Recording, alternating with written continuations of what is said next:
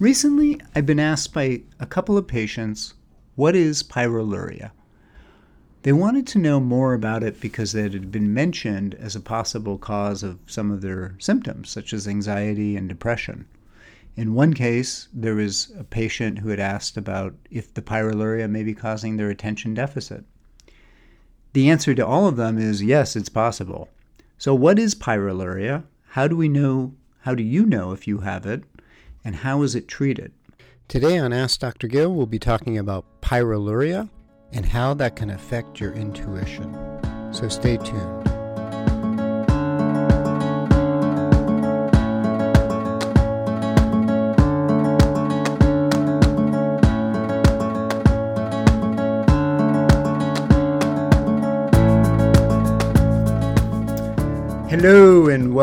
To Ask Dr. Gil. I'm Dr. Gil Winkelman, and today we are going to talk about two topics that will actually be related. I mentioned in the intro that, about pyroluria. Uh, pyroluria is a fancy way of talking about molecules that show up in the urine. The molecules are called cryptopyrroles. They're uh, basically an, uh, a molecule that represents something that wasn't completely broken down in the body and it shows up in the urine. And I will tell you a story about those and how it affects mental health and how you, if, how you know if you need to be tested for pyrroles in your urine. Uh, but before we get into that, I want to talk about the other topic, which is related, uh, which is about where the podcast is going. And, and I've been uh, sort of struggling with this and wanted to share with you, my listeners, uh, regarding this. I, I thought about just restarting the podcast because I realized I hadn't given any context. I started the podcast, I um, threw a bunch of shows up, and you know, if you listen to all of them, it it doesn't sound like there's a um, a thread that moves through them. It just sounds like it's a bunch of questions. And that's not what this is really about. Uh, and, you know, initially I did those recordings because I found myself answering the same question in my office when a new patient would come in. And so that's why I wanted to record those, and I did that and I put them up. But really, this is about something uh, bigger, if you will, which is about the connection between the mind, the body, and the spirit. And in fact, if you look at my website, AskDrGil.com, there is a tagline in there that says Restore Heart, Body, Brain Balance for Optimal Health.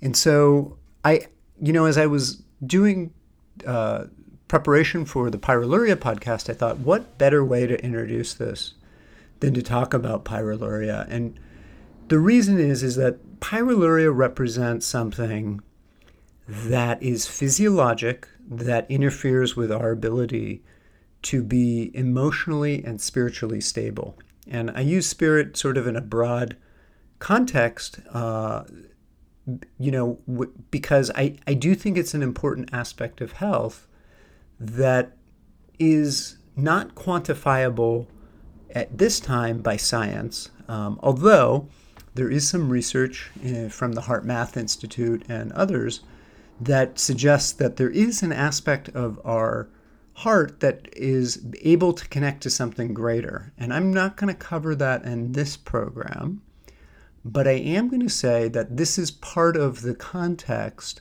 of what Ask Dr. Gil, the podcast, is about, and also Ask Dr. Gil in terms of how I practice medicine and what I write about and so forth. So it the basic idea here is that we need to be aware of the fact that we're not just biological beings, but also uh, mental beings and and dare I say it, spiritual beings. There are many things that we see in the research that are totally not explainable uh, based on our current theories. Uh, and so, part of the purpose of this podcast is to um, push the science in, in, in, a sense and not be dogmatic about the science and say, well, we can't measure that, therefore it doesn't exist. But to say, geez, I don't know what that is. Maybe this is what we're seeing. So that's the context in terms of the podcast. Now, um, I do want to just f- finish one aspect of this, which is to talk about. Um, there's a book called The Power of the Heart by a gentleman named Baptiste de Pape. I may be butchering his name, it's in French. Uh, he also created a movie about it, but it's a wonderful book to talk about some of these issues. And I will refer to it in other podcasts just as an FYI. Uh, he, he actually went around and interviewed a bunch of um, uh, a few scientists, uh, uh, Rollin McCraty and Howard Martin from HeartMath, but he also met with thought leaders uh, Deepak Chopra, um, Gary Zukav, um, as well as authors such as Maya Angelou, uh, Isabel Allende, uh, Paulo Coelho, um, to talk about sort of how they experience what their meaning of following the heart is. So there's this aspect of being able to uh, follow your bliss, if you will, as Joseph Campbell says. Uh, um, my goal as a physician is to help patients get to that point. And I, I really believe that oftentimes our physiology, as well as our um, mental processes, can interfere with our ability to hear that still inner voice and and that that intuitive sense that allows us to follow our bliss. So that's the context. Um, and with that, let's talk about pyroluria because this is such a wonderful uh, example of a physiologic imbalance that interferes with this. So, so let me kind of uh, give you a, a brief overview of the symptoms of pyroluria. So, one of the silos, if you will, of my training has to do with uh, the Walsh protocol. And there's a few articles on my website. Uh, in fact, there's one askdrgil.com forward slash Walsh, W A L S H hyphen protocol. Um, and you can read a little bit about it. Uh, Dr. Walsh is uh, now founded a, a, place called the Walsh Institute, and you can get more information on his website about his protocol.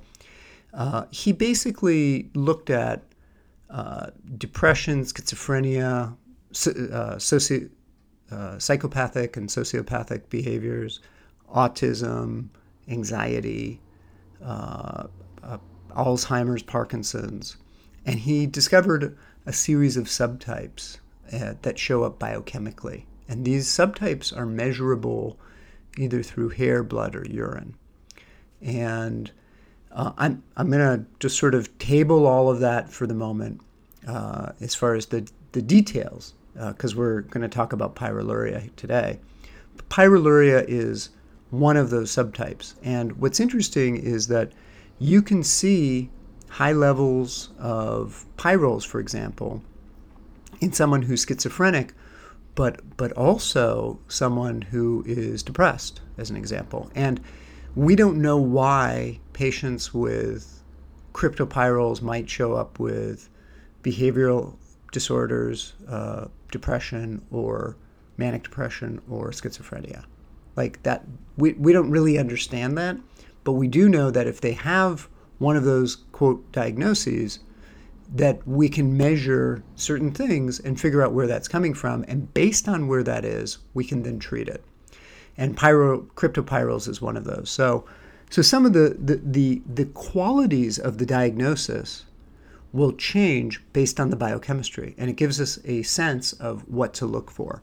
So some of the some of the uh, qualities the symptoms and traits of a pyrrole uh, disorder uh, could look similar to another subtype, uh, but usually there are hallmarks about each that allow us to distinguish. And usually, if you, if you were a patient, you came to my office, you said, "Hey, I have depression," you know, we'd look at sort of your life or and, and so forth, and rule out something that's happening um, that's more situational, you know. And and as a as a quick aside, I've had a ton of patients who were prescribed uh, psychotropic drugs, you know, Prozac or a mood stabilizer, because uh, they were grieving after their, their parent died.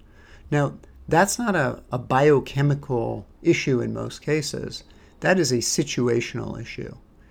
And in a situational issue, uh, it's more important to kind of go through that experience depending on what the situation is, obviously. Uh, but in a grief situation, feeling the feelings, being aware of what's happening, being okay with what's happening. Now, obviously, if the parent died 20 years ago, that's a different than if the parent died a month ago.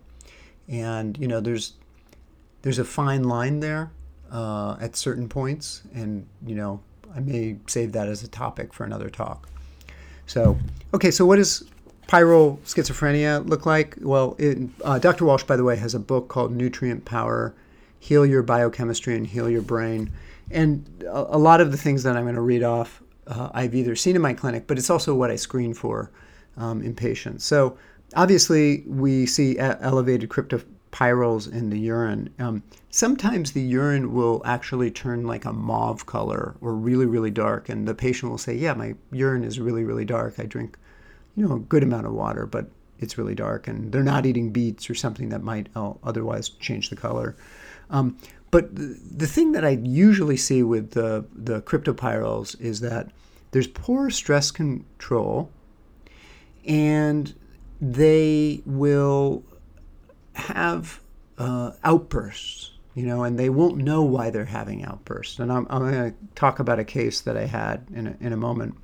Um, so, uh, but usually they'll have morning nausea, they won't eat breakfast, and, and often they'll have uh, pain on their left side, like just below their rib cage and their abdomen. Uh, those are that's most common that I see. Um, but they can have other things. They can have, you know, irritability. They can be sensitive to light, sound. Uh, they can have uh, white spots on their fingernails.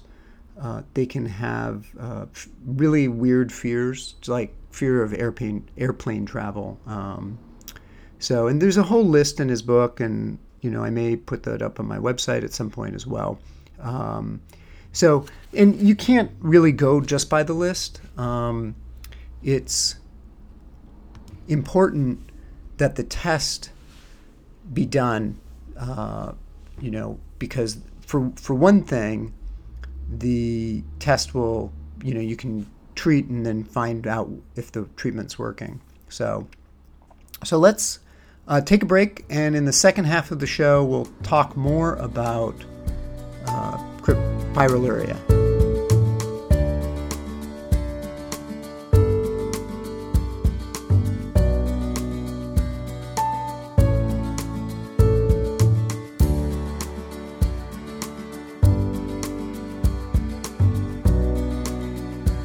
Okay, welcome back. This is Dr. Gil Winkelman, and we're talking about pyroluria today. And I mentioned some of the symptoms that show up, and I want to give a case uh, example. Uh, so I had a, a, a, four and a half, five year old girl come to my office. She would, she was a good kid, um, and I say that because one of the things that Dr. Walsh talks about in his research is that he actually started with serial killers and he found that that when he was working with he was doing volunteer work at a prison and he was working with these people and he was like you know they don't seem like bad people. They did bad things but they don't seem like bad people. So he, he started testing them and doing blood tests and so forth and urine tests and he found that they had pyrrole levels, cryptopyrrole levels in their urine 10 times above high normal. And so he was like, okay, now, now we're getting somewhere, you know. And so one of the hallmarks of the pyroluria is uh, you can have a good person do bad things or have bad behavior because there's spikes in those levels that happen. And so physiologically, and I'm going to get back to this four year old, five year old girl in just a minute Physiologically, pyroluria really just represents high levels of oxidative stress in the body. And for whatever reason, there's an incomplete breakdown of these rings uh, in red blood cells. They're heme rings, but there's other rings in the body that hold metals, and they are used as a way to either the metals used in, in like in red blood cells. It's used to create the heme ring so that it can bind oxygen, but other types of these exist to bind other sorts of things uh, in the body and transport them. Uh, in in cryptopyrroluria, there's an incomplete breakdown of these, and they go around and they'll they'll rise and fall. The levels will will uh, fluctuate, and they will gobble up uh, zinc and B6 in the body. So. So wh- why is this significant? Well, it can lead to outbursts that seem uncontrollable and random. And this little girl was a good kid, like I said, and she would, I mean, she would have three, four hour temp- temper tantrums. And at the end of it, she would cry. Like her parents basically described her as being possessed for those three to four hours. And she would cry and be really remorseful about it. And she just didn't understand what was happening. And her mom brought her into me, and I immediately knew what was going on. Uh, because of my work with Dr. Walsh, and we tested her urine, and lo and behold, her pyroluria. She had high pyrroles; they were in the uh, low 20s, um, not not at a level that you would see sociopath behavior. Uh, so she uh, she ended up uh, doing the treatment protocol, and you know all of her temper, temper tantrums disappeared. So the treatment is actually really easy. You prescribe zinc and vitamin B6 and the you know the protocol varies slightly based on the patient and their size and you know what the severity of the symptoms or what else is going on. But that's the basic idea.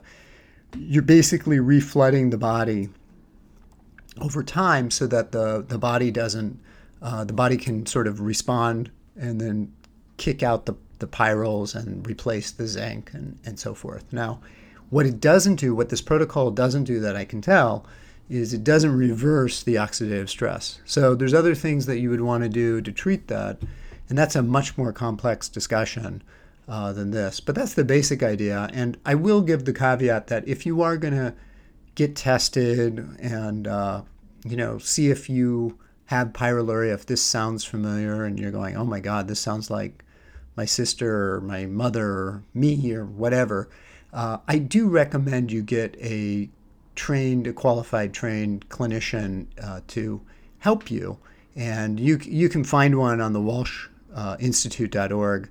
Uh, there's, there's a list on their website of, of the um, tr- trained uh, professionals that have had the training from Dr. Walsh with pyroluria, certainly there's other people out there as well.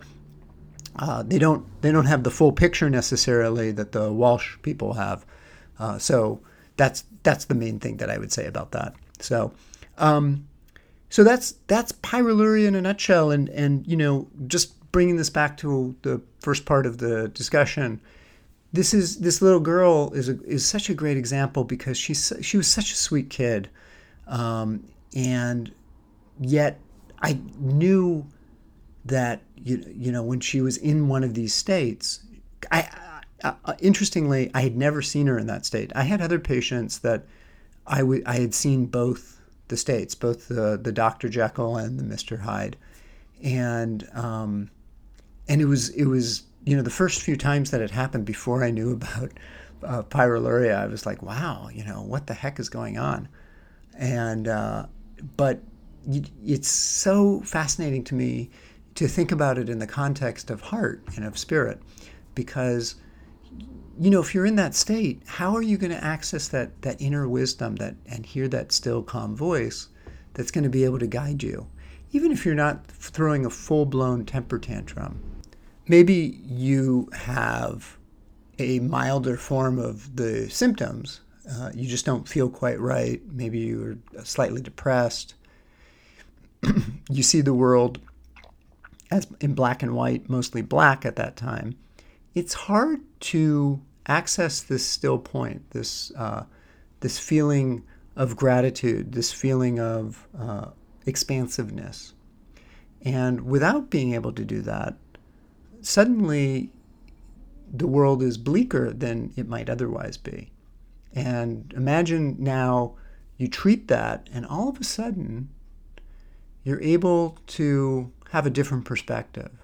So that's what that's where these sorts of protocols, these nutrient therapies, are so powerful because there's no side effects to them, and you're you're basically using your body's natural ability to adjust the physiology, and thereby you get greater access to this quality of, of inner peace and so forth. So that's what's exciting to me about uh, nutrient therapy, and you know you don't have these side effects. You don't feel like you're drugged. Um, you don't feel that you're different, um, that you're not yourself. So that's all I have for you guys today. I really hope you enjoyed this, and uh, I hope that the context of the conversation is helpful that I'm sharing with you, and that that's going to be the context going forward. I'm going to be bringing that more and more in. I'd like I'm going to be bringing that into the blog post and the information that I'm putting on my website. So. Uh, if you like this, you know, please re- give me a good review on uh, iTunes. That's really, really helpful. And as well as if you have questions, you can send a question to info at askdrgil.com, A S K D R G I L.com. And uh, if you have a topic that you want to uh, cover, feel free to send it to the same email. Thanks for listening, and I will see you next time